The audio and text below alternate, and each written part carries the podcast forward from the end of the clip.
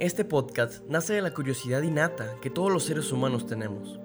Cuando se trata de la fe en Dios, pueden surgir muchísimas interrogantes que te hacen dudar y debilitan tu fe. ¿Por qué creer en Dios? ¿Es esto razonable? Son tantas preguntas que al final del día nos hacemos una sola, creer o no creer. Esa es la cuestión. Como nuestra fe no es irracional, sino que es el resultado de la evidencia, te invito a que analicemos juntos toda la información que tenemos a nuestro alcance y respondamos estas preguntas difíciles.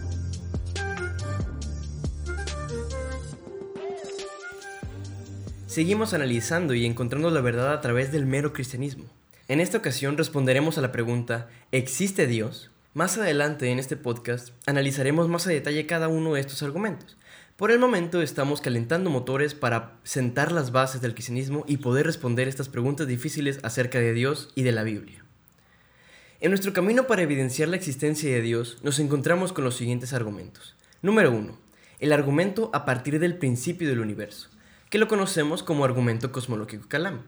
El espacio-tiempo y la materia tuvieron un comienzo de la nada. No la definición confusa de ateos, sino que es literalmente el no ser. Cinco líneas de evidencia científica apuntan a un comienzo definido por el universo. Estas son la segunda ley de la termodinámica, el universo en expansión, el resplandor de la radiación y las semillas de las galaxias de la explosión del Big Bang y la teoría de la relatividad general de Einstein. También hay evidencia filosófica innegable para el principio. El hoy nunca hubiera llegado si hubiera un número infinito de días antes de hoy. Por lo tanto, el tiempo tuvo un comienzo.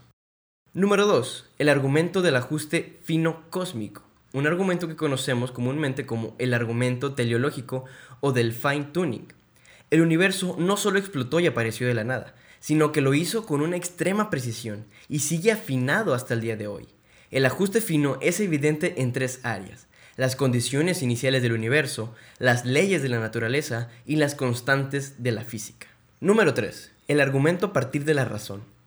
Las leyes inmateriales fijas de la lógica y nuestra capacidad de usar la razón para descubrir las verdades sobre la realidad se explican mejor que una mente trascendente. Ciertamente, ninguna explicación material podría explicar tales realidades inmateriales. Número 4 el argumento a partir de la información. El mundo viviente está lleno de la información biológica compleja de miles de millones de letras, secuencias de acuerdo con códigos genéticos específicos. Nuestra experiencia repetida y uniforme nos muestra que los códigos e incluso las formas más simples de información son causadas por mentes, no por fuerzas naturales. Número 5. El argumento a partir de la intencionalidad. Como persona, tú tienes la capacidad de tomar decisiones libres y tienes la intención de hacer cosas. Esto no puede explicarse por meros materiales, sino por la existencia de una mente en cuya imagen están nuestras mentes. Número 6. El argumento a partir de la causalidad final. Todo el mundo natural experimenta una orientación hacia un objetivo, desde las leyes de la naturaleza hasta los seres vivos inconscientes. Esto apunta a un intelecto sustentador que mantiene unido el universo y dirige los procesos y sujetos inconscientes hacia sus fines. Esto es lo que llamó Aquino su quinta vía a favor de la existencia de Dios. Número 7. El argumento a partir de los valores morales objetivos. Si existen valores morales objetivos, entonces Dios existe. Ciertamente es más que obvio que torturar a los bebés por diversión es objetivamente incorrecto, y que el amor es objetivamente correcto que cualquier argumento que uno pueda ofrecerle al ateísmo. Número 8. El argumento a partir del mal. Si el mal existe, entonces Dios existe. No porque Dios esté haciendo mal, sino porque el mal es una privación en el bien. Y el bien solo puede existir si Dios existe. Número 9. El argumento a partir de la ciencia. Este argumento depende de muchos de los argumentos que le preceden. Tenemos la capacidad de hacer ciencia debido a la razón, la información, la intencionalidad, la causalidad final, etc los cuales solo son posibles porque Dios existe. ¿Qué podemos aprender de estos nueve argumentos? Si razonamos del efecto a la causa, podemos ver que la causa debe ser, sin espacio, atemporal e inmaterial, porque el espacio-tiempo y la materia fueron creados, por lo tanto, la causa debe trascender el espacio, tiempo y la materia. Es decir, debe estar más allá de la naturaleza o ser sobrenatural. Debe ser autoexistente y totalmente actualizado, es decir, infinito porque un ser atemporal no tiene principio y no fue causado por otro. También debe ser simple en esencia, porque un ser infinito no puede tener partes. Un ser con parte sería limitado y requeriría el ensamblaje de otro. Esta causa también debe ser personal, para elegir crear, ya que una fuerza impersonal no tiene la capacidad de elegir crear nada. También debe ser poderoso, para crear un universo de la nada. Además, debe ser inteligente para poder diseñar y mantener el universo y sus procesos con una precisión extrema dirigida a objetivos, para crear información altamente compleja y para proporcionar a sus criaturas la capacidad de razonar.